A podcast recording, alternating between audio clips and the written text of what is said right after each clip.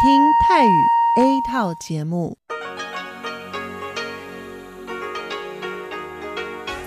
ที่นี่สถานีวิทยุเรดิโอไต้หวันอินเตอร์เนชันแนล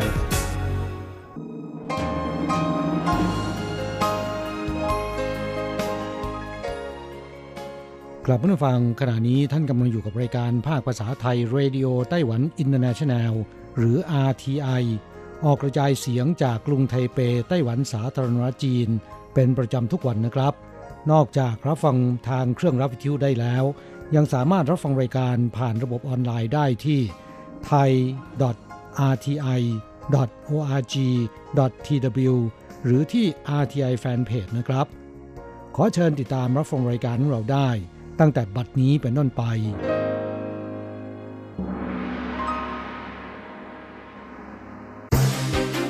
ลำดับแรก ขอเชิญติดตามรับฟัง ข่าวประจำวัน สวัสดีครับ คุณผู้ฟังที่เคารพ ข่าววันศุกร์ที่ 3 พฤษภาคม พุทธศักราช 2562 รายงานโดยผมแสงชัย กิตติภูมิวงศ์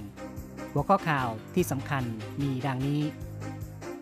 ครบรอบร้อยปีขบวนการ 4 พฤษภาคม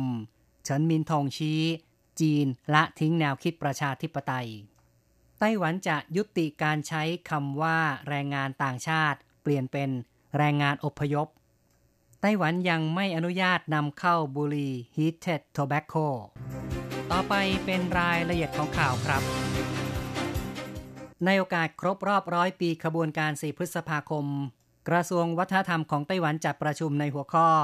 ย้อนทบทวนการพัฒนาประชาธิปไตยจีนแผ่นดินใหญ่ ขบวนการ4พฤษภาคม ครบรอบร้อยปี ได้เชิญนักวิชาการมาร่วมการประชุมแสดงความเห็น ขบวนการ4พฤษภาคมเป็นการเคลื่อนไหวต่อต้านจักรวรรดินิยม เรียกร้องปฏิรูปวัฒนธรรมและการเมือง โดยกลุ่มนักศึกษาในกรุงปักกิ่ง เมื่อวันที่ 4 พฤษภาคม ปี 1919 ประท้วงการลงนามสนธิสัญญาแวร์ซายน์การปล่อยให้ญี่ปุ่นได้ดินแดนในมณฑลซานตง การเดินขบวนลุกลามเป็นการประท้วงระดับชาติ กระตุ้นชาตินิยมจีน ขบวนการ4พฤษภาคมในความหมายกว้าง มักอ้างถึงช่วงเวลา ปี 1915 ถึง 1921 หรือเรียกว่าขบวนการเคลื่อนไหวทางวัฒนธรรมใหม่เฉินมิงทงประธานคณะกรรมการกิจการจีนแผ่นดินใหญ่ กล่าวสุนทรพจน์ว่า เขาได้มองอิทธิพลที่เกิดขึ้นในไต้หวันกับจีนแผ่นดินใหญ่เกี่ยวกับขบวนการ4พฤษภาคม ซึ่งอุดมการประชาธิปไตยไม่เหลือในจีนอีกแล้ว จีนคอมมิวนิสต์มองว่า เหตุการณ์ดังกล่าวเป็นส่วนหนึ่งของการแย่งชิง ในประวัติศาสตร์เท่านั้น ปัจจุบันจีนปิดกั้นเสรีภาพการแสดงความเห็นทำให้จิตวิญญาณประชาธิปไตย ในสถาบันการศึกษาของจีนถูกกัดกร่อนและปิดบัง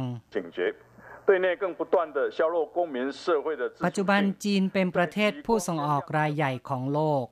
มีกำลังทหารที่เข้มแข็งทำให้หลายฝ่ายเกิดความวิตกกังวล และความระแวง มีการทำลายระบบการกำหนดทิศทางโดยสังคม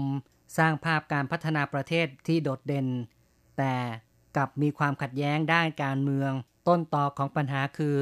จีนคอมมิวนิสต์ขาดแคลน แนวความคิดประชาธิปไตย ขาดการปฏิรูปการเมืองและเศรษฐกิจ การพัฒนาขาดความสมดุล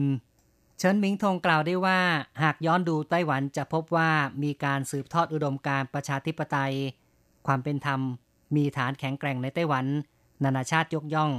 เป็นการปูพื้นฐานที่ดีให้แก่ชาวจีน ไต้หวันทำให้ประชาธิปไตยมีความเป็นรูปธรรม ข่าวต่อไปนะครับ สถิติกระทรวงแรงงานของไต้หวันชี้ว่าปัจจุบันแรงงานอพยพมีจำนวนเกินกว่า 700,000 คน นครเทาหยวนมีมากที่สุด มีจำนวนถึง 110,000 คน พวกเขาเหล่านี้มาจากเวียดนาม อินโดนีเซีย ไทย ฟิลิปปินส์เป็นต้นทำงานในภาคการก่อสร้างจนถึงเป็นแรงงานผู้อนุบาล ในวันที่3ชีกัวยง รัฐมนตรีว่าการกระทรวงมหาดไทย พร้อมด้วยชิวฟงกวางผู้อำนวยการสำนักงานกิจการชาวต่างชาติ ได้ไปเยี่ยมชมโรงงานแปรรูปอาหารอี้เหม่ยหลังฟังรายงานสรุปแล้ว ได้แสดงความชื่นชมต่อบริษัทอีเมย์ที่นำเข้าแรงงานอพยพโดยตรง ช่วยประหยัดค่าในหน้าทำให้แรงงานอพยพมีเงินเหลือเพิ่มขึ้น รวมทั้งยกย่องแรงงานอพยพช่วยพัฒนาเศรษฐกิจของไต้หวันชีกัวยงกล่าวด้วยว่า ต่อไปจะเปลี่ยนคำว่า แรงงานต่างชาติ เป็นแรงงานอพยพ ในบัตรชาวต่างด้าว จะเปลี่ยนเป็นแรงงานอพยพ หวังว่าการเปลี่ยนชื่อ ใช้คำเรียกที่เป็นมิตรมากขึ้น จะทำให้เกิดการยอมรับซึ่งกันและกัน不再称呼外劳好我们不能我们要用比较中立性ต่อไปพวกเราจะไม่เรียกว่าแรงงานต่างชาติ จะใช้คำที่เป็นกลางมากขึ้น จะมีการเปลี่ยนคำเรียกในบัตรชาวต่างด้าว ซึ่ง จะเปลี่ยนเป็นคำว่าแรงงานอพยพ ทางด้านชิวฟงกวงกล่าวว่า จะมีการทยอยเปลี่ยนบัตรชาวต่างด้าว โดยแรงงานอพยพเหล่านี้อยู่ในไต้หวันได้นานสูงสุด 3 ปี บัตรชาวต่างด้าวที่ต่ออายุหรือแก้ไขต่อไปภายใน 3 ปีจะแก้ไขทั้งหมด แต่ขณะนี้ทั้งแบบเก่าและแบบใหม่ยังใช้ได้ทั้งสองแบบข้าต่อไปนะครับ ทูตไทยประจำไต้หวันบรรยายที่มหาวิทยาลัยเชิญชวนนักศึกษาไปท่องเที่ยว พื่อกระชับความสัมพันธ์ด้านการศึกษา กับประเทศตามนโยบายมุ่งใต้ใหม่ของรัฐบาลไต้หวัน มหาวิทยาลัยหลงหวา ได้เชิญนายธงชัย ชาสวัสดิ์ผู้อำนวยการใหญ่ หรือเทียบเท่ากับเอกอัครราชทูตสำนักงงานการค้าเศรษฐกิจไทยไปบรรยาย ซึ่งนายธงชัยบอกกับนักศึกษาว่า ธุรกิจท่องเที่ยวทั่วโลกกำลังขยายตัว ประเทศไทยมีนักท่องเที่ยวไปเยือน เป็นจำนวนมาก รายได้การท่องเที่ยวคิดเป็น 30%ของ GDP แต่การพึ่งพานักท่องเที่ยว ชาวต่างชาติมากเกินไป จะเกิดผลกระทบมากในยามที่เศรษฐกิจโลกตกต่ำดังนั้นรัฐบาลไทย ได้หันมาผลักดันการท่องเที่ยวในประเทศเพิ่มขึ้น เพื่อทำให้ธุรกิจการท่องเที่ยวมีสถิรภาพนายธงชัยได้แนะนำเทศกาลสงกรานต์เทศกาลลอยกระทง และการฉลองที่สำคัญของไทย ให้แก่นักศึกษา พร้อมทั้งบอกว่าอยู่ในไต้หวันเป็นการยากที่จะได้รับประทาน หมูผัดกระเพราที่มีรสดั้งเดิม หรืออาหารไทยอื่น ๆ ที่มีรสดั้งเดิม จึงเชิญชวนนักศึกษาไปรับประทานในประเทศไทย จะได้รู้ว่าอาหารรสชาติไทยแท้เป็นอย่างไร ต่อไปนะครับ ไต้หวันไม่อนุญาตนำข้าวบุหรี่ Heated Tobacco กรมสุขภาพประชาชนกระทรวงสาธารณสุขและสวัสดิการของไต้หวัน ปฏิเสธการเปิดนำข้าวบุหรี่แบบความร้อน หรือว่า Heated Tobacco ซึ่งที่ผ่านมานั้นตั้งแต่ปี 2016 ถึง3มีนาคมของปีนี้ กรมศุลกากร ได้มีการยึดบุหรี่ความร้อนที่ประชาชนนำเข้ามาแล้วจำนวน 28,000 กว่ามวน ที่ผ่านมานั้น FDA ของสหรัฐ ได้อนุญาตบริษัท Philip Morris International วางตลาดจำหน่ายบุหรี่แบบให้ความร้อนได้ หลังจากที่ญี่ปุ่นและอิตาลีได้อนุญาตไปก่อนหน้า ในส่วนของไต้หวันนั้นทางการเห็นว่าบุหรี่แบบความร้อนยังมีสถานะไม่ชัดเจน ไต้หวันยังไม่มีกฎหมายในการจัดระเบียบ ที่ผ่านมา กรมศุลกากรไต้หวันได้ตรวจยึดที่ด่านนำเข้า ตั้งแต่ปี 2016 ถึง 3 มีนาคมปีนี้ มีจำนวน 28,006 มวล เครื่องให้ความร้อน 1,597 ชุด กรมสุขภาพประชาชนระบุว่าบุหรี่แบบความร้อนทำให้เกิดการเสพติดได้ และมีสารก่อมะเร็ง หลังจากญี่ปุ่นและเกาหลีใต้ อนุญาตนำเข้าแล้วทำให้เยาวชนติดบุหรี่เพิ่มขึ้น ในอนาคตไต้หวันจะแก้ไขกฎหมาย หรือใช้วิธีการตีความ เพื่อห้ามนำเข้า ซึ่งขณะนี้ยังไม่เปิดเผยรายละเอียด ต่อไปเป็นข่าวดอกคาร์เนชั่นมีราคาพุ่งสูงสุดในรอบ 5 ปี วันแม่สากลปีนี้ตรงกับวันที่ 12 พฤษภาคม ราคาดอกคาร์เนชั่นในไต้หวัน พุ่งขึ้นสูงสุดในรอบ 5 ปี นับตั้งแต่ปี 2014 ตลาดค้าส่งดอกไม้ไทเปแถลงว่า ในช่วงปลายเดือนเมษายน ดอกคาร์เนชั่นกำละ 30-50 เหรียญไต้หวัน ที่ผ่านมานั้น เมื่อใกล้ถึงวันแม่ ราคาอยู่ที่กำละ 50-70 เหรียญไต้หวัน แต่ในช่วงนี้มีฝนตกหนักในแถบเมืองจางฮวาซึ่งเป็นถิ่นปลูกไม้ดอก ชาวสวนเก็บดอกคาร์เนชั่นได้ลดลง ราคาขยับขึ้นเป็นกำละ 80 เหรียญไต้หวัน แต่ปริมาณยังพอเพียงไม่ต้องกังวล กรมเกษตรและอาหารเปิดเผยว่า ราคาขายปลีกดอกคาร์เนชั่นในขณะนี้ สูงกว่าราคาเฉลี่ย ในช่วง 5 ปีที่ผ่านมา นับตั้งแต่ปี 2014 ทั้งนี้ ราคาเฉลี่ยช่วง 5 ปีย้อนหลัง ตั้งแต่ปี 2018 ถึง 2014 คือ 33.6 63 62.5 58.4 และ 41.9 เหรียญไต้หวันตามลำดับ อย่างไรก็ตามตลาดดอกไม้ไทเปแถลงว่าในส่วนของการขายดอกไม้แบบเป็นช่อ ราคาไม่ผันผวนมาก โดยที่ดอกคาร์เนชั่น มัดรวมกับพืชประดับอื่น ๆ ราคาช่อละ 800 ถึง 1,500 เหรียญไต้หวัน ทางนี้คาร์เนชั่นที่ได้รับความนิยมมากคือคาร์เนชั่นสีแดง รองลงมาคือ สีชมพู และสีชมพูอ่อน คุณผู้ฟังครับ การรายงานข่าวจาก RTI ในส่วนของข่าวไต้หวันจบลงแล้ว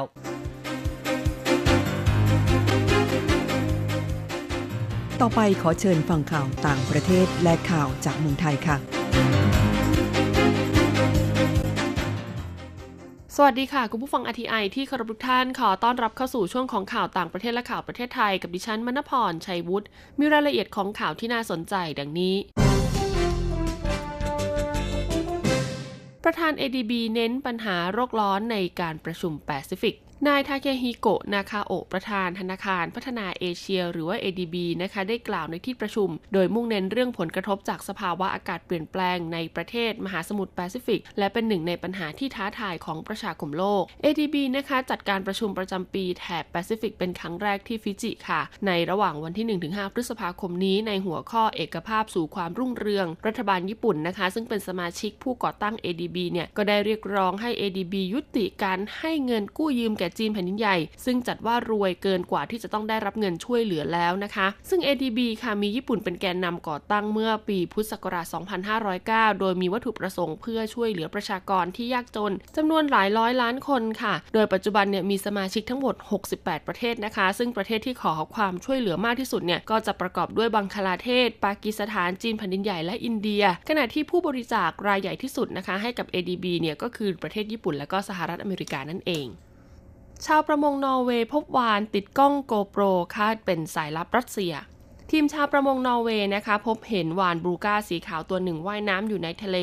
นอกชายฝั่งเกาะอิงเงงยาค่ะ เขตพื้นที่มณฑลฟินมาร์กนะคะ ทางตอนเหนือสุดของประเทศนอร์เวย์ ซึ่งเชื่องมากเข้ามาทักทายชาวประมง ปล่อยให้พวกเขาลูบหัวมันเล่นนะคะ แลกกับปลาอร่อยๆเป็นอาหาร แต่เชื่อนะคะว่าน่าจะเป็นวาฬสายลับจากรัสเซียค่ะ เนื่องจากบนตัวเนี่ยมีการติดกล้องนะคะ GoPro ผู้เชี่ยวชาญเชื่อเป็นสมาชิกของกองทัพเรือรัสเซีย โดยจุดที่พบนะคะ ก็อยู่ห่างจากฐานทัพเรือรัสเซียในแคว้นมูร์มันสค์นะคะประมาณ 415 กิโลเมตร มีความเป็นไปได้สูงมากว่ามันเป็นหนึ่งในสมาชิกของกองทัพเรือรัสเซีย และน่าจะได้รับการฝึกฝนเป็นอย่างดี ศาสตราจารย์ออดุลริคสันค่ะ ผู้เชี่ยวชาญด้านชีววิทยาทางทะเลนะคะ กล่าวว่าข้อมูลฉลากสายรัดกล้อง GoPro บนตัววาฬเนี่ยระบุสถานที่ก็คือนครเซนต์ปีเตอร์เบิร์กค่ะ เมืองใหญ่ทางตะวันตกเฉียงเหนือของรัสเซีย เขาได้สอบถามนักวิทยาศาสตร์ชาวรัสเซียเกี่ยวกับเรื่องนี้นะคะ เนื่องจากมันอาจเป็นอุปกรณ์ที่นักวิทยาศาสตร์ติดเอาไว้เพื่อการวิจัย แต่เธอกลับตอบมาว่านักวิทยาศาสตร์รัสเซียเนี่ยไม่ใช้อุปกรณ์ลักษณะนี้ วาฬเบลูกานะคะ เป็นวาฬที่มีลักษณะคล้ายกับโลมา แล้วก็วาฬเพชฌฆาตผสมกันค่ะ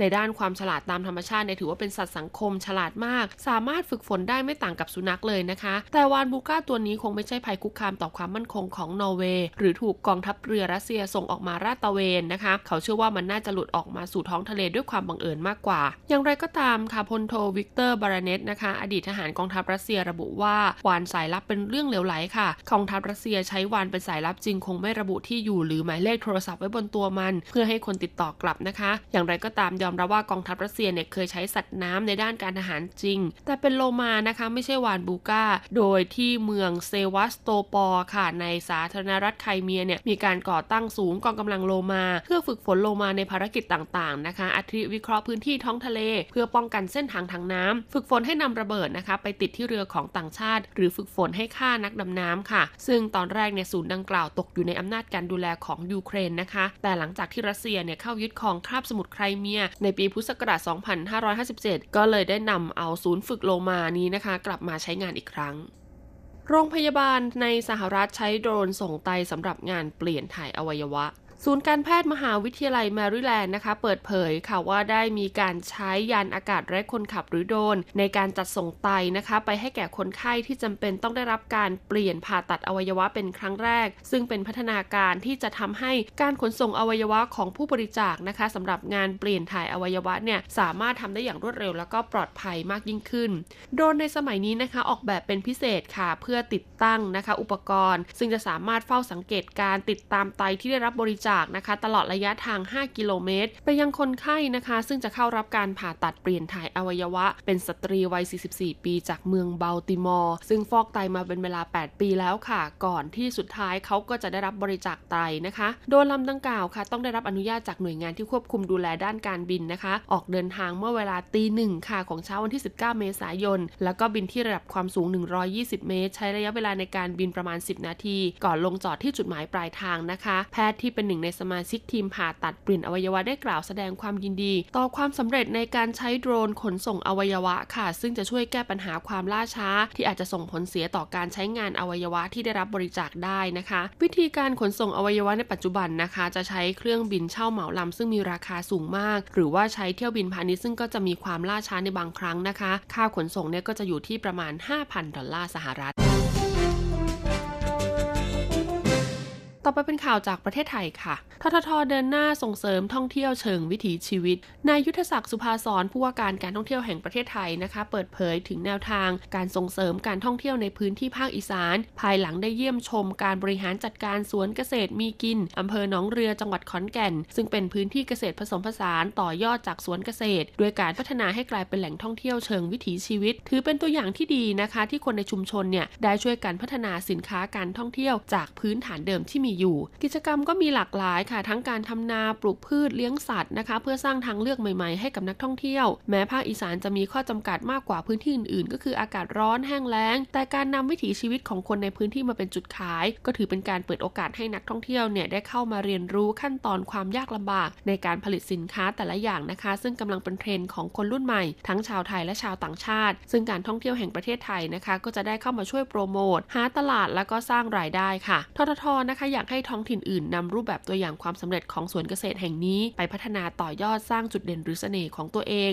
แต่ไม่ใช่การเรียนแบบนะคะ แล้วก็พร้อมที่จะเข้าไปช่วยประชาสัมพันธ์ เพื่อให้การท่องเที่ยวเนี่ยเข้ามาเติมเต็ม แล้วก็สร้างรายได้ให้กับชาวอีสานเพิ่มมากขึ้นอย่างยั่งยืน ซึ่งนักท่องเที่ยวส่วนใหญ่ที่ไปเยือนสวนเกษตรแห่งนี้นะคะ ก็จะเป็นนักท่องเที่ยวจากกรุงเทพมหานครและภาคใต้ค่ะ แต่ค่าใช้จ่ายต่อหัวยังน้อย คาดว่าการเพิ่มผลิตภัณฑ์การท่องเที่ยวเชิงวิถีชีวิต จะช่วยเพิ่มจำนวนวันท่องเที่ยว แล้วก็สร้างรายได้ต่อหัวได้มากขึ้น ตือนผู้สูงอายุดื่มน้ำน้อยในช่วงหน้าร้อนอาจเกิดภาวะขาดน้ำนายแพทย์อัธพลแก้วสำริดค่ะรองอธิบดีกรมอนามัยนะคะ เปิดเผยว่าภาวะขาดน้ำในผู้สูงอายุมักพบได้ง่าย เนื่องจากมวลกล้ามเนื้อลดลงทำให้น้ำในร่างกายของผู้สูงอายุเนี่ยลดลงไปด้วย การตอบสนองต่อความกระหายน้ำก็ลดลงนะคะทำให้ไม่รู้สึกอยากน้ำร่างกายจึงไม่ได้ชดเชย ประกอบกับความเสื่อมของร่างกายค่ะ เช่นการปัสสาวะไม่ได้หกล้มง่าย ข้อเข่าเสื่อมซึมเศร้าสมองเสื่อมทำให้ไม่อยากดื่มน้ำนอกจากนี้ผู้สูงอายุนะคะยังพบปัญหาเรื้อรังอาทิเบาหวาน ความดันโลหิตสูง โรคหัวใจและหลอดเลือดสมอง ซึ่งต้องได้รับยาขับปัสสาวะค่ะทำให้น้ำในร่างกายน้อยลง รวมถึงปัญหาตาที่มองไม่เห็นชัดเจนนะคะ จึงเป็นอุปสรรคต่อการจัดหาน้ำดื่มและที่สำคัญ ผู้สูงอายุมือสั่นค่ะหยิบจับหรือกำไม่ได้ทำให้ไม่สามารถดื่มน้ำได้ด้วยตัวเองนะคะ แล้วก็เป็นผลให้ได้รับน้ำไม่เพียงพอ ซึ่งแน่นอนว่าจะต้องเป็นอันตรายต่อสุขภาพร่างกายนะคะ แล้วก็อาจนำมาสู่ภาวะขาดน้ำได้รองอธิบดีกรมอนามัยกล่าวว่านะคะเพื่อป้องกันความเสี่ยงของผู้สูงอายุจากความร้อน ก็ทำได้โดยให้ผู้สูงอายุเนี่ยอยู่ในบ้านพักอาคาร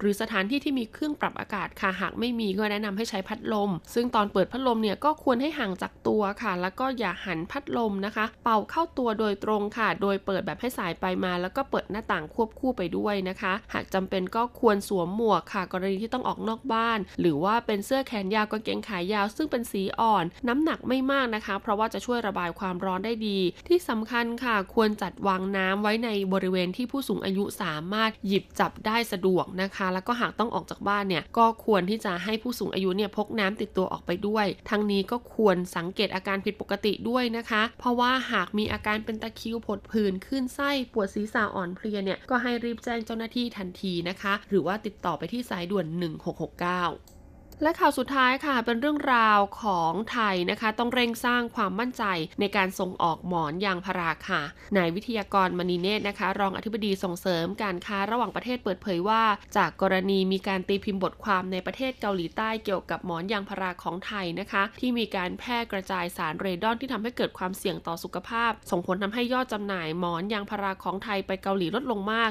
และก็อาจกระทบกับตลาดอื่น ๆ ตามมานะคะ ทางกรมก็ได้ตระหนักค่ะและเห็นถึงความจำเป็นเร่งด่วนที่ต้องแก้ไขปัญหาดังกล่าว จึงได้จัดประชุมกับหน่วยงานทั้งภาครัฐและภาคเอกชนนะคะ ไม่ว่าจะเป็นการยางแห่งประเทศไทยสำนักงานปรมาณูเพื่อสันติ สถาบันเทคโนโลยีนิวเคลียร์แห่งชาตินะคะ กองทุนสนับสนุนการวิจัย และสำนักงานมาตรฐานผลิตภัณฑ์อุตสาหกรรมค่ะ ซึ่งทางผู้แทนสำนักงานปรมาณูเพื่อสันตินะคะ กล่าวว่าได้มีการตรวจสอบข้อเท็จจริงพบว่ามีการนำแร่โมนาไซต์ซึ่งมีธาตุกัมมันตรังสีทอเรียมเป็นองค์ประกอบใส่ในที่นอนและหมอน ซึ่งทอเรียมจะสลายตัวนะคะ เกิดธาตุกัมมันตรังสีเรดอน ดังนั้นจึงพิจารณาแล้วนะคะ เห็นว่าไม่เหมาะสมค่ะ ที่จะต้องมีการเติมสินแร่โมนาไซต์ลงไปในหมอนนะคะ เพราะว่าไม่ได้ทำให้คุณสมบัติเฉพาะของหมอนดีขึ้น แล้วก็ไม่ได้เกิดประโยชน์ แต่มีโทษจริงค่ะ เพราะทำให้ผู้ใช้งานระยะยาวเนี่ยมีความเสี่ยง ดังนั้นนะคะ จึงจะต้องมีการควบคุมนะคะ โดยต้องคำนึงถึงสุขภาพและความปลอดภัยของผู้บริโภคเป็นสำคัญค่ะ และก็หาวัสดุอื่นมาทดแทนนะคะ เพื่อให้เกิดความปลอดภัยและก็ไม่ส่งผลกระทบต่อสิ่งแวดล้อมด้วย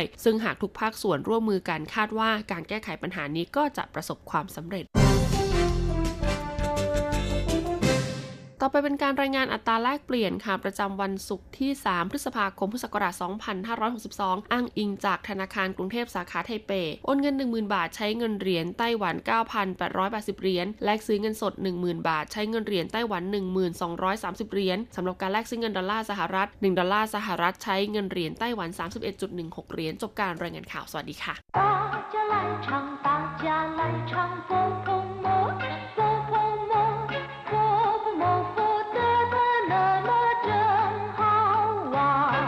สวัสดีครับเพื่อนผู้ฟัง พบกันในวันนี้เราจะมาเรียนสนทนาภาษาจีนกลาง ภาคเรียนที่สองบทที่สองของแบบเรียนชั้นสูง บทที่สองกั้วเหนียนเออขึ้นปีใหม่ตอนที่สองในบทที่หนึ่งของแบบเรียนชั้นสูง เราเคยเรียนคำสนทนาเกี่ยวกับวันขึ้นปีใหม่ของชาวจีน หรือวันตรุษจีนไปบ้างแล้ว ในบทนี้เราจะมาเรียนรู้ต่อจากสัปดาห์ที่แล้ว第二课过年二 课文：贵国过年的时候常放鞭炮吗？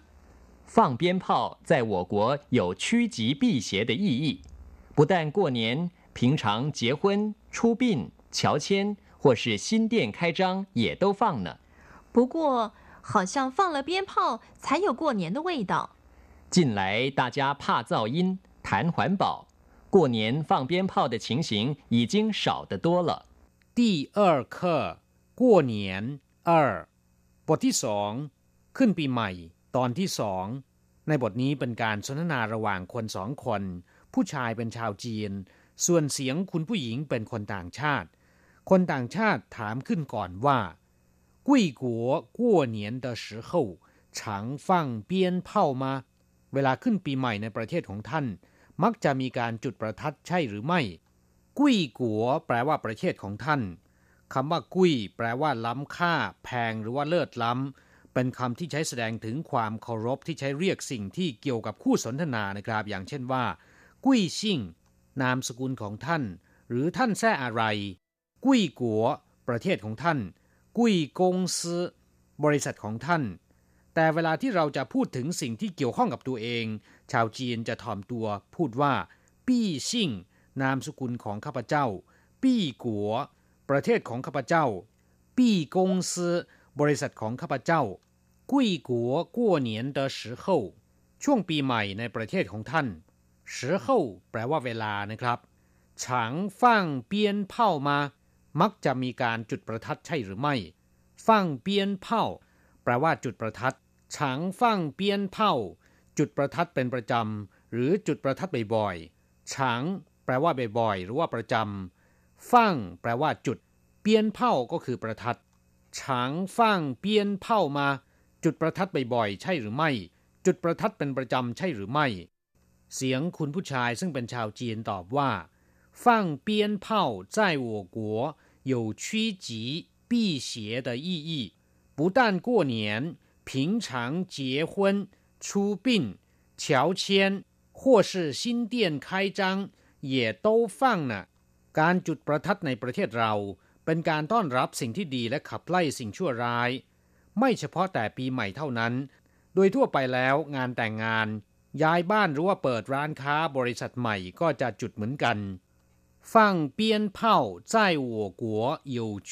吉避邪的意义การจุดประทัดในประเทศเรา เป็นการต้อนรับสิ่งดีและขับไล่สิ่งชั่วร้ายชีจีปี้เสียแปลว่า โน้มรับสิ่งที่เป็นสิริมงคลและขับไล่สิ่งที่ชั่วร้าย เรียกว่าชีจีปี้เฉียส่วนคำว่าอี้อี้แปลว่า มีความหมายว่า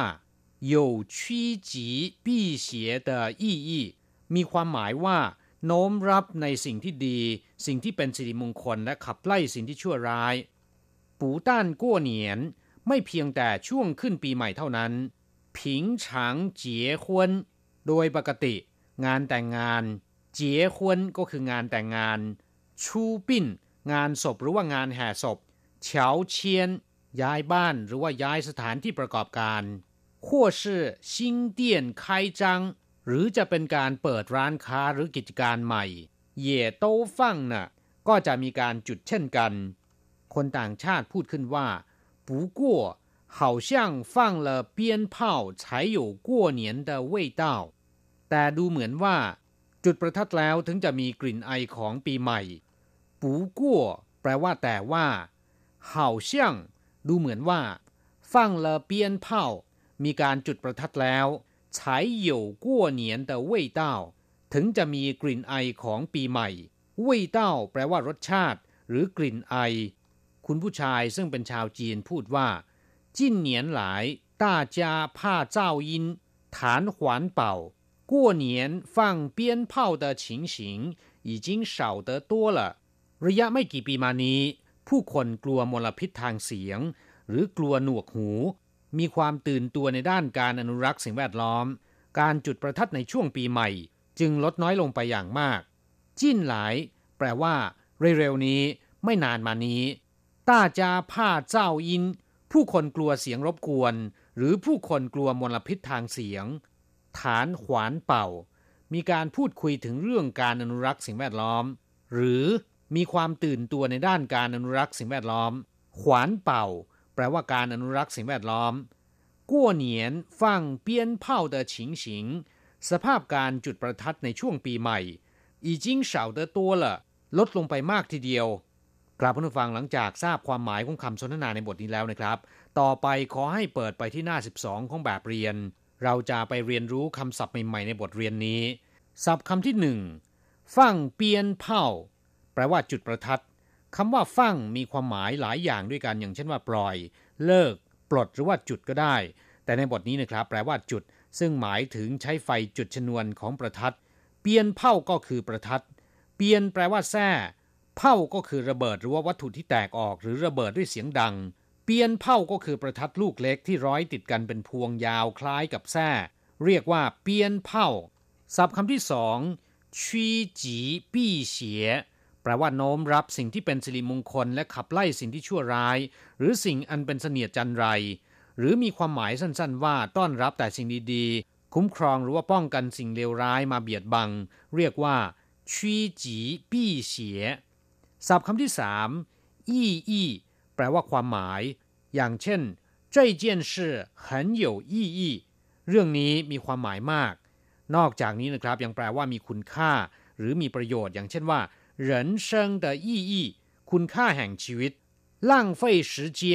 没什么意义เสียเวลาไม่มีประโยชน์อะไร ศัพท์คำที่สี่ชูปิ้น การเคลื่อนศพไปยังสุสานหรือว่าสถานที่ชาปนกิจ เพื่อทำพิธีฝังหรือว่าเผาศพ เรียกว่าชูปิ้นศัพท์คำที่ห้าเฉาเชียน แปลว่าการย้ายหรือว่าขึ้นบ้านใหม่ ซึ่งชาวจีนมักจะอวยพรด้วยคำว่าเฉาเชียนจื้อฉีแปลว่าขออำนวยพรในการโยกย้ายไปอยู่บ้านใหม่ ด้วยความสวัสดิมงคล เฉพาะคำว่าเฉาแปลว่าแต่งตัวปลอมแปลง อย่างเช่นว่าเฉาจวง แปลว่าแต่งกายปลอมตัวหรือว่าปลอมแปลงตัว ส่วนคำว่าเชียน แปลว่าย้าย อย่างในทะเบียนบ้านมีการบันทึกย้ายเข้าเรียกว่า เชียนรู่ ย้ายออกเรียกว่า เชียนชู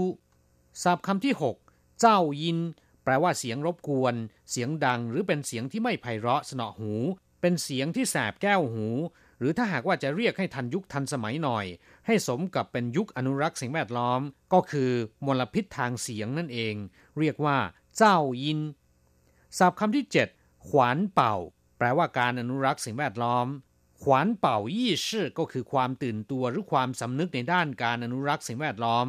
อย่างเช่นว่า现在人们的环保意识抬头แปลว่าผู้คนในปัจจุบันตื่นตัวในด้านการอนุรักษ์สิ่งแวดล้อมเป็นอย่างมาก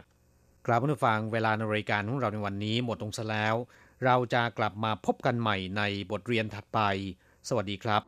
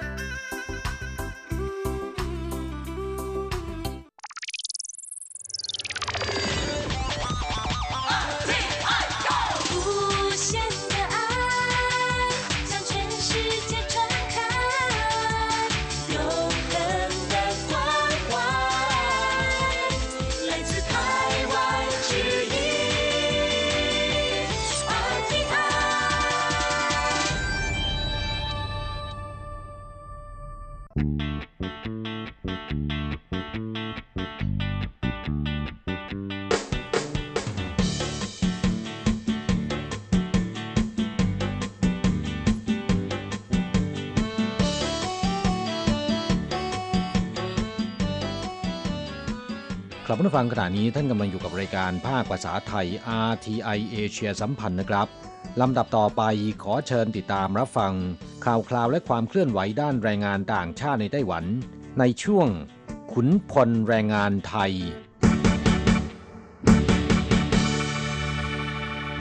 现在进行台湾地区有关外籍劳工的新闻。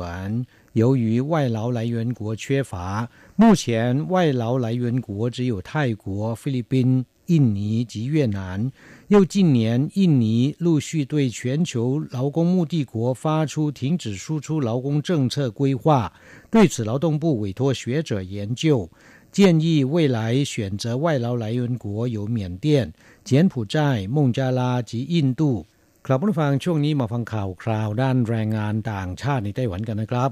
ข่าวแรกกระทรวงแรงงานไต้หวันมอบหมายให้ศึกษาแหล่งนำเข้าแรงงานต่างชาติเพิ่มเติมนะครับ นักวิชาการเสนอแนะอินเดียเหมาะสมที่สุด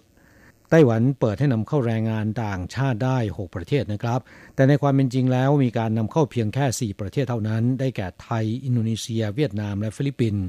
ส่วนมาเลเซียเนื่องจากค่าจ้างในมาเลเซียสูงพอๆกับในไต้หวันอยู่แล้ว จึงไม่เป็นที่ดึงดูดใจของผู้ใช้แรงงานมาเลเซีย เคยนำเข้ามาบ้างในระยะแรก แต่มีจำนวนไม่มาก และปัจจุบันไม่เหลือเลยแม้แต่คนเดียว ด้านมองโกเลียนะครับ ทำท่ามาแรงในระยะแรก แต่นำเข้ามาชุดแรก 79 คนก็พบว่ามีปัญหาเยอะนะครับ นอกจากค่าตั๋วเครื่องบินแพง เพราะไม่มีบินตรงต้องแวะเปลี่ยนเครื่องที่เกาหลีแล้ว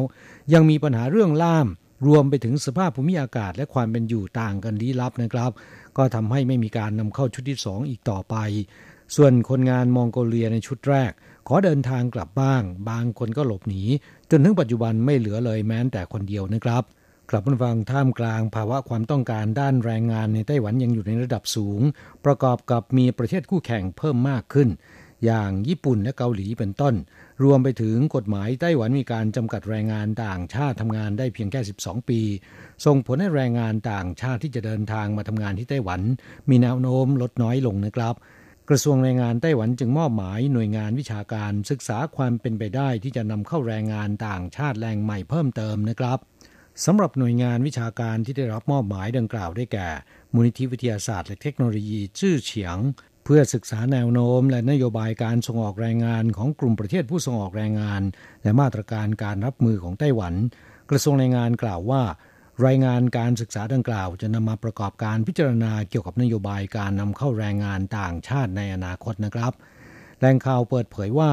นักวิชาการได้เสนอเพิ่มการนำเข้าแรงงานจากแหล่งใหม่ ได้แก่พมา่า กัมพูชา บังกลาเทศ และอินเดีย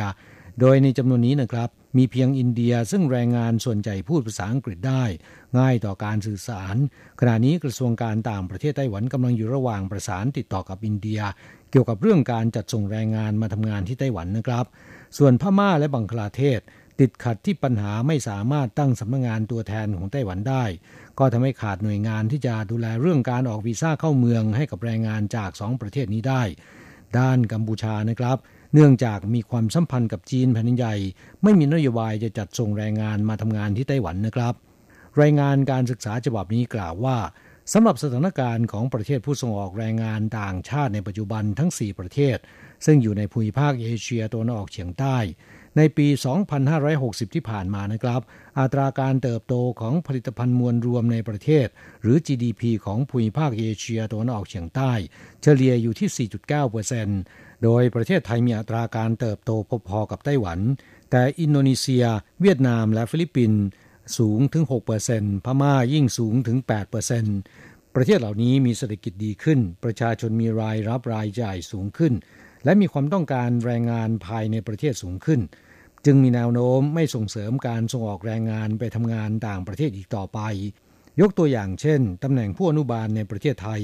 มีค่าจ้างสูงพอๆกับในไต้หวันสำหรับเวียดนามมีโอกาสทำงานเพิ่มมากขึ้น จากการลงทุนของนักธุรกิจต่างชาติที่เพิ่มมากขึ้น ส่วนอินโดนีเซียได้หยุดการส่งออกผู้อนุบาลไปทำงานแถบตะวันออกกลางแล้ว ตั้งแต่ปี 2560 ที่ผ่านมา และจะทยอยลดการส่งออกไปยังประเทศเอเชียอื่นๆ อย่างไต้หวัน ฮ่องกง มาเลเซีย สิงคโปร์ และมาเก๊าเป็นต้น อย่างไรก็ตาม หากนายจ้างไต้หวันสามารถรับประกันเงื่อนไขการจ้างของฝ่ายอินโดนีเซียได้ เช่นค่าจ้าง ชั่วโมงการทำงานและที่พักเป็นต้น กระทรวงแรงงานอินโดนีเซียยังคงจะอนุญาต ให้ส่งออกแรงงานของตนมาทำงานที่ไต้หวันได้ต่อไป ด้านฟิลิปปินส์เนื่องจากปัจจัยด้านศาสนา การสื่อสารด้านภาษารวมถึงสวัสดิการเป็นต้น แรงงานฟิลิปปินส์ส่วนใหญ่มีแนวโน้มต้องการไปทำงานที่ประเทศตะวันตก โดยเฉพาะที่แคนาดานะครับ รายงานยังกล่าวว่าประเทศที่มีโอกาสกลายเป็นผู้ส่งออกแรงงานมายังไต้หวันมากที่สุดประเทศหนึ่งได้แก่อินเดียนะครับ ซึ่งมีประชากรสูงถึง 1,300 ล้านคน และก็มีกำลังแรงงานจำนวนมาก ซึ่งมีอายุโดยเฉลี่ยเพียง 26 ปีเท่านั้น ประชากรยังมีโอกาสเติบโตอีก 50 ปีนะครับ และไม่มีปัญหาแรงกดดันด้านการทูต เป็นเขตพื้นที่ที่ควรพิจารณานำเข้าแรงงานเป็นอันดับแรก โดยเฉพาะ 6 รัฐทางภาคตะวันออกเฉียงเหนือ อย่างรัฐอัดสัมเป็นต้นนะครับ ส่วนประเทศอื่นในภูมิภาคเอเชียตะวันออกเฉียงใต้และเอเชียใต้ เช่นว่าพม่ากัมพูชาลาว และศรีลังกาเป็นต้น เป็นเขตพื้นที่ที่ประเทศอย่างญี่ปุ่นและเกาหลี ยังไม่ได้ติดต่อขอนำเข้าแรงงานจากประเทศเหล่านี้ จึงเป็นเขตพื้นที่ที่มีศักยภาพค่อนข้างสูงสำหรับไต้หวัน รายงานเน้นว่านโยบายด้านแรงงานต่างชาติ ไม่ควรจะมองในด้านเดียวเท่านั้น แต่ควรจะพิจารณาพร้อมกับความต้องการด้านกำลังแรงงานของประเทศโดยรวม ตลอดจนสอดคล้องกับนโยบายด้านอุตสาหกรรม และระบบการดูแลผู้สูงอายุระยะยาวนะครับ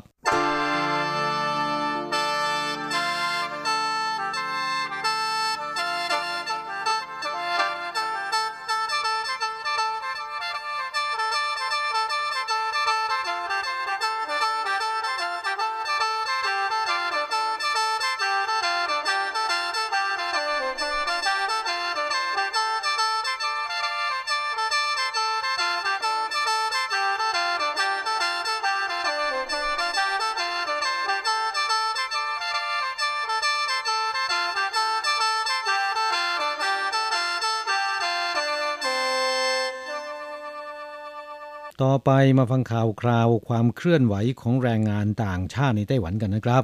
แรงงานอินโดนีเซียหัวหมอ ตั้งแก๊งทำธุรกิจแบบไม่ใช้เงินลงทุน รับออเดอร์จากคนบ้านเดียวกัน ลักรถจักรยานไฟฟ้าขายตามสั่ง จัดส่งถึงหอพักนะครับ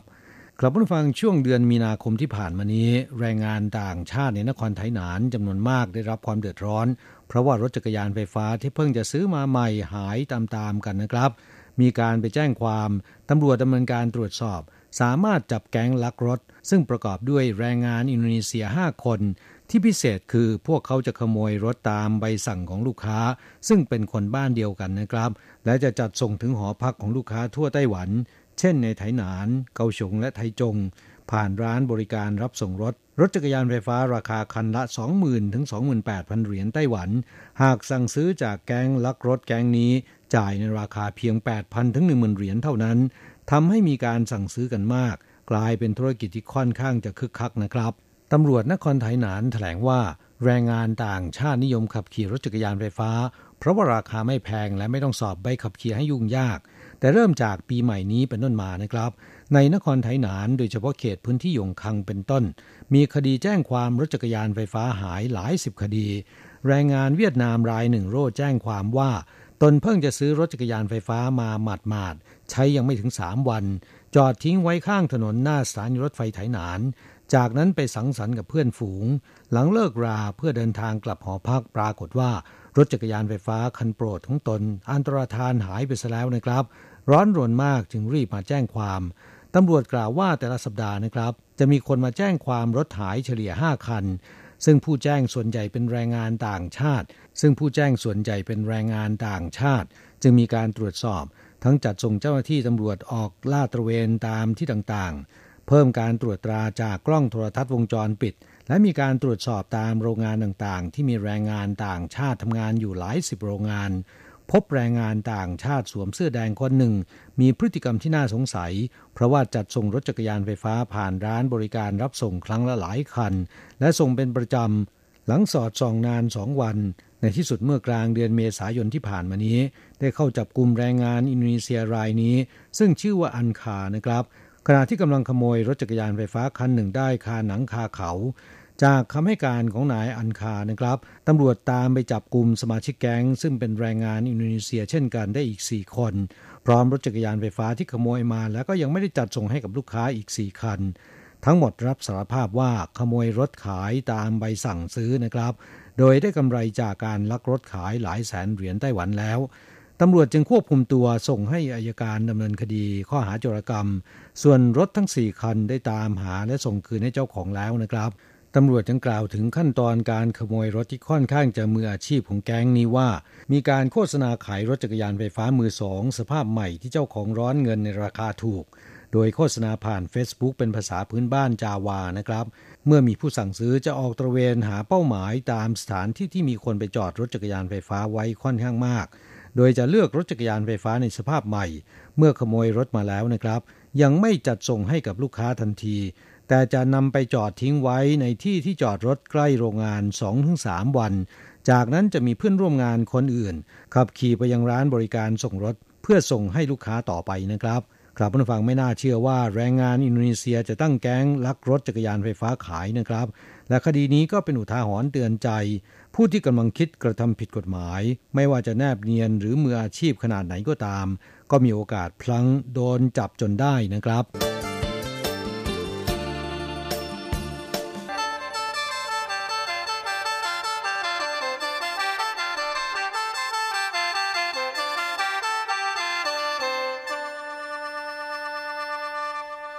ต่อไปมาฟังข่าวคราวของคนงานเวียดนามนะครับทลายแก๊งค้ายาเสพติดชาวเวียดนาม เปิดปาร์ตี้ยาไอซ์มอมเมาเพื่อนร่วมชาติ และส่งเสียงดังรบกวนชาวบ้าน พบปืนและก็ยาเสพติดอื้อนะครับนายเหวียนแรงงานเวียดนามอายุ 24 ปี เดินทางมาทำงานที่ไต้หวันเมื่อ 5 ปีที่แล้ว แต่ไม่ตั้งใจทำงานทำงานได้เพียงแค่ 2 ปี ก็หลบหนีในจ้างกลายเป็นแรงงานผิดกฎหมาย ตั้งตัวเป็นเจ้าพ่อนะครับ เช่าโรงงานเก่าแห่งหนึ่งในเขตหลงจิงนครไทจง เพื่อเปิดเป็นผับจัดปาร์ตี้ยาเสพติด ชักชวนเพื่อนร่วมชาติมามั่วสุมเสพยาเสพติด แต่เนื่องจากช่วงกลางคืนมักจะเปิดเสียงเพลง ดังรบกวนความสงบสุขของชาวบ้าน จึงมีพลเมืองดีโทรศัพท์แจ้งความสำนักงงานตรวจคนเข้าเมืองจะได้จัดส่งเจ้าหน้าที่ตำรวจเข้าไปตรวจสอบพบมีแรงงานต่างชาติพักอาศัยอยู่ที่นั่น และมีคนแปลกหน้าเข้าออกเป็นประจำ จึงจัดส่งเจ้าหน้าที่ตำรวจจู่โจม ตรวจค้น เมื่อเช้าตรู่วันที่ 18 เมษายนที่ผ่านมานี้นะครับ ตรวจพบแรงงานเวียดนาม 3 คนเสพยาเสพติด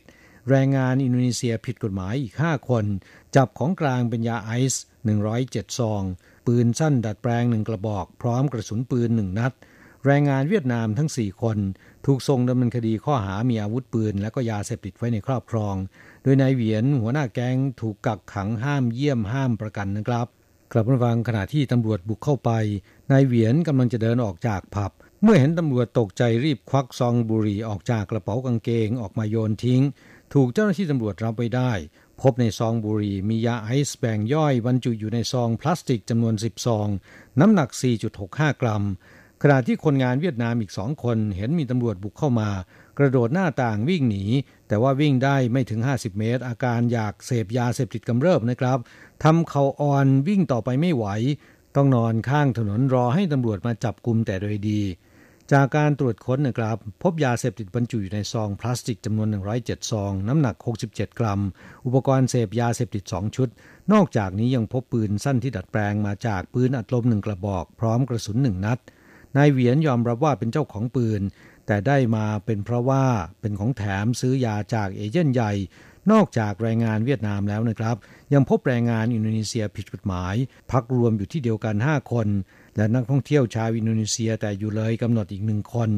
จากการตรวจสอบปัสสาวะ พบแรงงานเวียดนามทั้ง 4 คน แล้วก็นักท่องเที่ยวชาวอินโดนีเซีย มีปัสสาวะสีม่วง ถูกควบคุมตัวส่งดำเนินคดีนะครับ ในจำนวนนี้นายเหวียน ต้องสงสัยในคดีที่รุนแรงอัยการขอให้ศาลอนุมัติกักขังห้ามเยี่ยมห้ามประกัน ส่วนแรงงานผิดกฎหมายคนอื่นๆ ถูกนำตัวไปศาลกักกันเพื่อรอการในประเทศส่งกลับประเทศนะครับ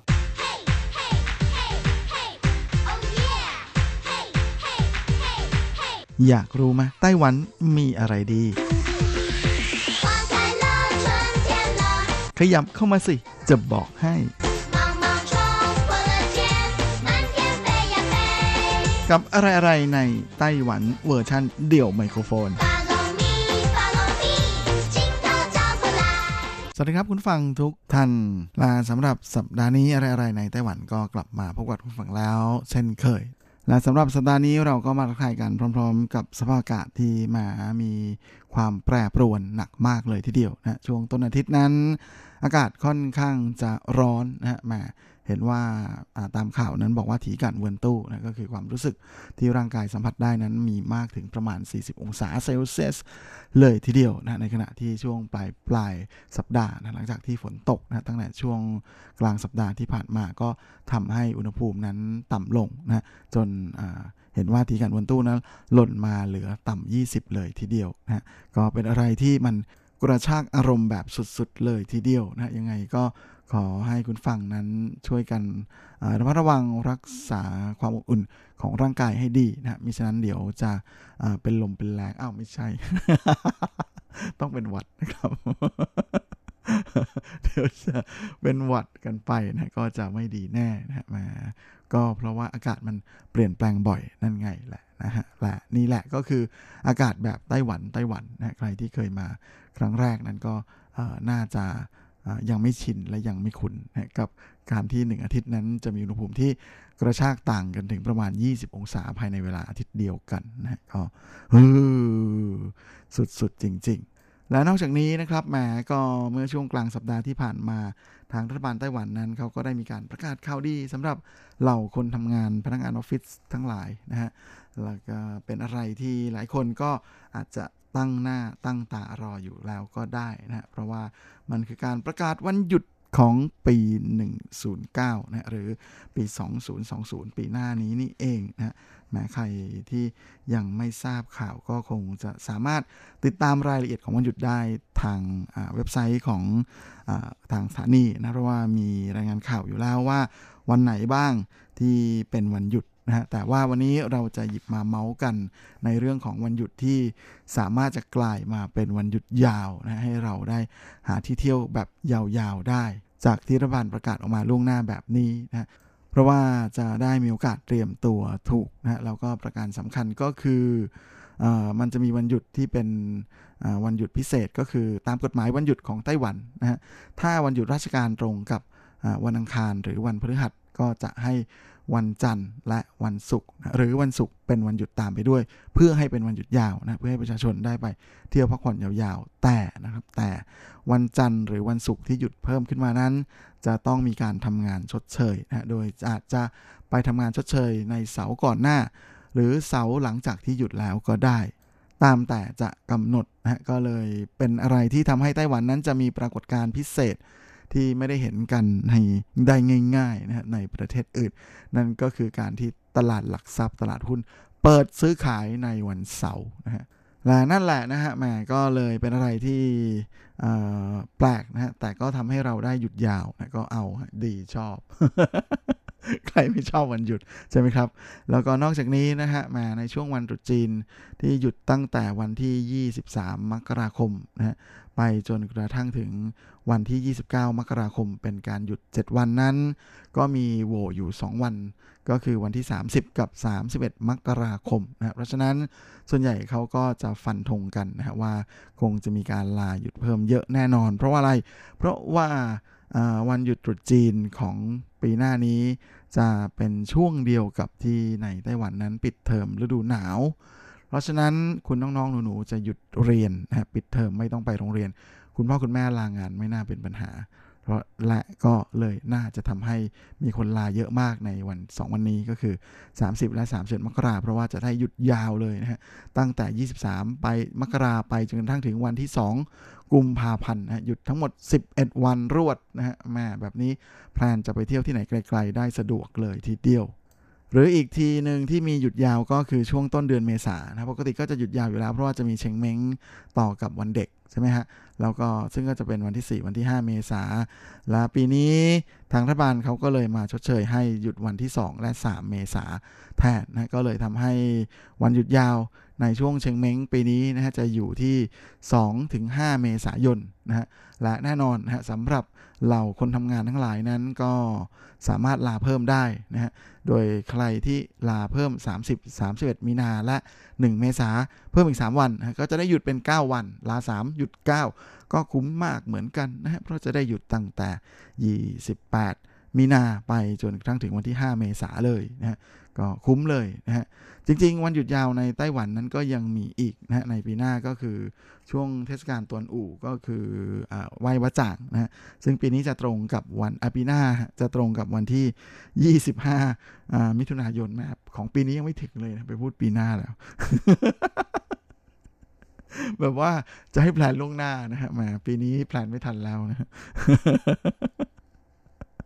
อันนี้หมายเหตุนะสำหรับใครที่ไม่ได้สังเกตนะฮะปีนี้ตอนอู่ตรงกับวันที่ 7 นะครับ 7 มิถุนายน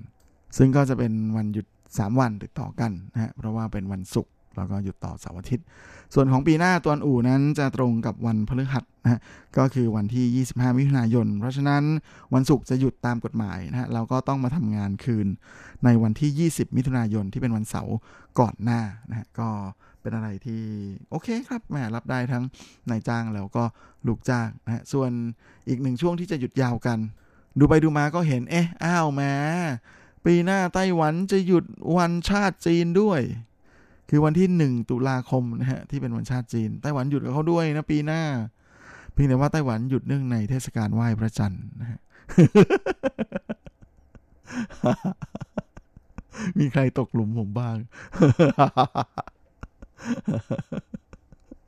นะไต้หวันจะหยุดวันที่หนึ่งตุลาปีหน้านะครับ เนื่องในโอกาสที่เป็นเทศกาลไหว้พระจันทร์แถมเป็นวันหยุดยาวด้วยนะ เพราะว่า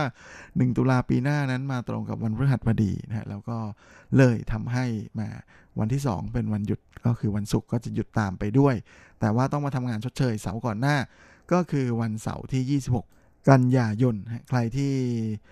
จะลา 2 ช่วงนี้นะฮะก็คือตอนอู่กับ ช่วงวันพระจันทร์นั้นอาจจะไม่คุ้มเพราะวันเสาร์ก่อนหน้า จะต้องมาทำงาน เพราะฉะนั้นจะได้หยุดยาวแค่ 8 วันเท่านั้น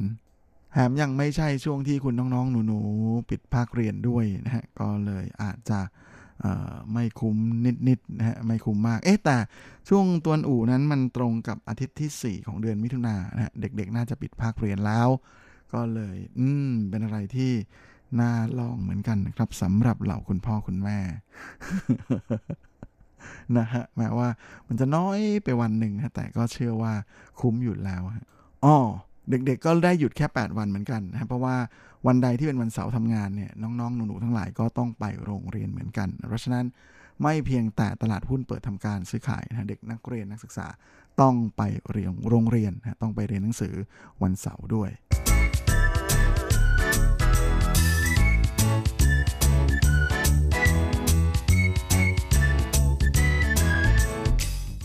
และสำหรับช่วงของธีระพาไปเที่ยวสัปดาห์นี้นะฮะก็จะเป็นทริปแบบง่าย ๆ กับการเที่ยวชมการฟื้นฟูธรรมชาติที่ประสบความสำเร็จมาก ๆ ของกรุงไทเปนะเพราะว่ากลางกรุงไทเปนั้น ก็มีหิ่งห้อยให้ได้ชมกันด้วยนะฮะละ พอดีพอดีว่าช่วงสุดสัปดาห์นี้ จะเป็นสุดสัปดาห์สุดท้ายที่ทางกรุงไทเปนั้น จะมีการจัดกิจกรรมพาคุณชมหิ่งห้อย ที่สวนสาธารณะหลงซิงฮวาหยวนที่ตั้งอยู่บนถนนหมิงเฉียนตงลู่ โดยในส่วนของสวนสาธารณะที่ทางไทเปนั้นนำมาปรับปรุงสภาพแวดล้อมจนสามารถเพาะหิ่งห้อยได้สำเร็จนั้น นอกจากหลงซิงฮวาหยวนแล้วนะฮะก็ยังมีต้านสลินกงหยวนนะครับแล้วก็ยังมีที่มู่จ้าอีก 2 แห่งก็คือที่ช่วยหูนะฮะและที่ฟู่หยางเซิงไทกงหยวน โดยกิจกรรมพาคุณเที่ยวชมหิ่งห้อยที่สวนสาธารณะหลงซิงฮวาหยวนนั้นเขาเริ่มตั้งแต่วันที่ 17 เมษายนที่ผ่านมาแล้วนะฮะจะมีพาชมทุกคืนนะของคืนวันพุธ วันศุกร์วันเสาร์แล้วก็วันอาทิตย์นะเพราะฉะนั้นมาศุกร์เสาร์อาทิตย์นี้เป็นศุกร์เสาร์อาทิตย์สุดท้าย ที่จะมีไกด์อาสาสมัครนะฮะพาคุณมารู้จักแล้วก็การเพาะ หิ่งห้อยนะฮะแล้วก็พาไปชมหิ่งห้อยภายในสวนสาธารณะด้วยนะครับ โดยจะเริ่มตั้งแต่เวลา6โมงครึ่งตอนเย็นนะฮะก็เลยเป็นอะไรที่น่าสนใจทีเดียวนะครับ ก็ไปเจอกันได้นะหกโมงครึ่งตอนเย็นที่กำแพงสีนะที่อยู่ภายในสวนไม่ต้องหามาถึง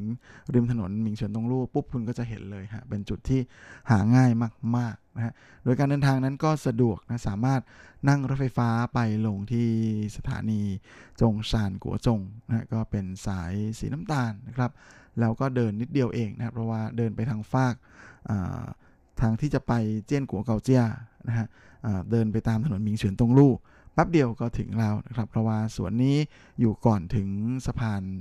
เจียนกัวเก่าเจียโดยไกด์อาสาสมัครจะพาคุณเดินเที่ยวชมภายในสวนนะโดยเฉพาะในส่วนของหิ่งห้อยนั้น เป็นเวลาประมาณ 20 นาทีนะใช้เวลาตั้งแต่6โมงครึ่งถึงประมาณ6โมง50โดยทางเจ้าหน้าที่นะฮะขอร้องขอความร่วมมือมานะฮะว่าผู้ที่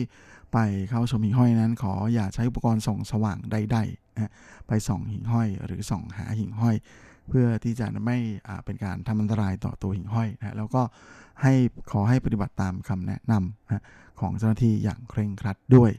โดยในส่วนของแต่ละปีนะที่หลวงชิงฮวาหยวนนั้นจะมีการจัดกิจกรรมอาสาสมัครเพื่อที่จะทำความสะอาดบริเวณสวนนะซึ่งไม่เพียงแต่เฉพาะการเก็บขยะนะแต่ว่า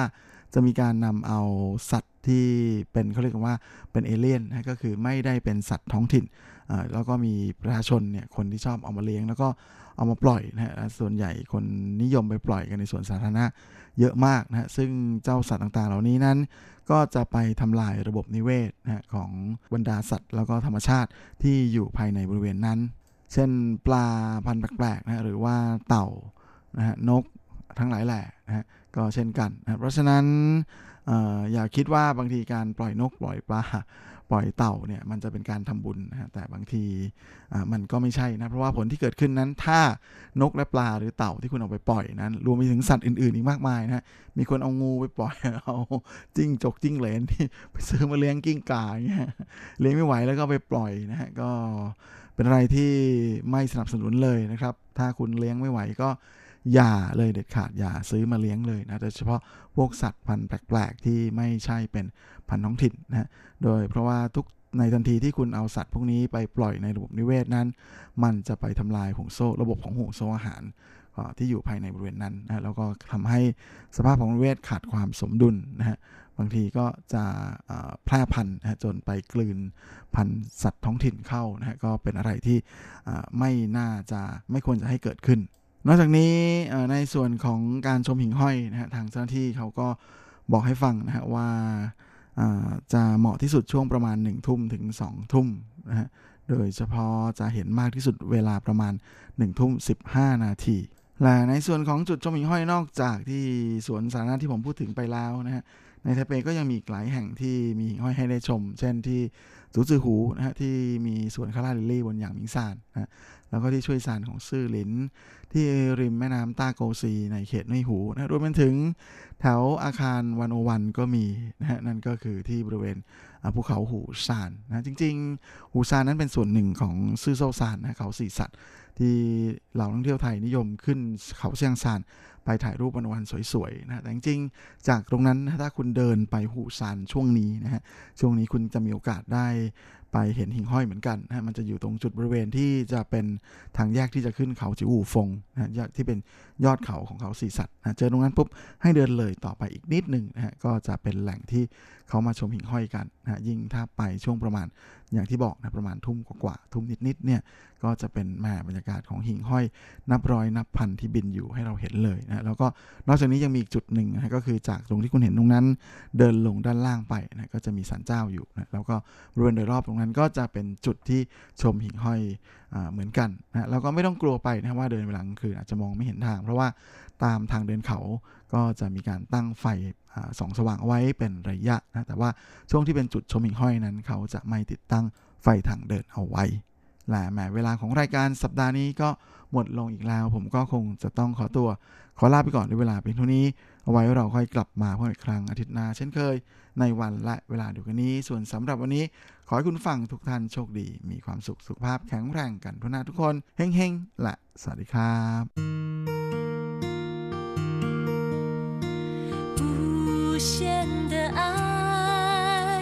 将全世界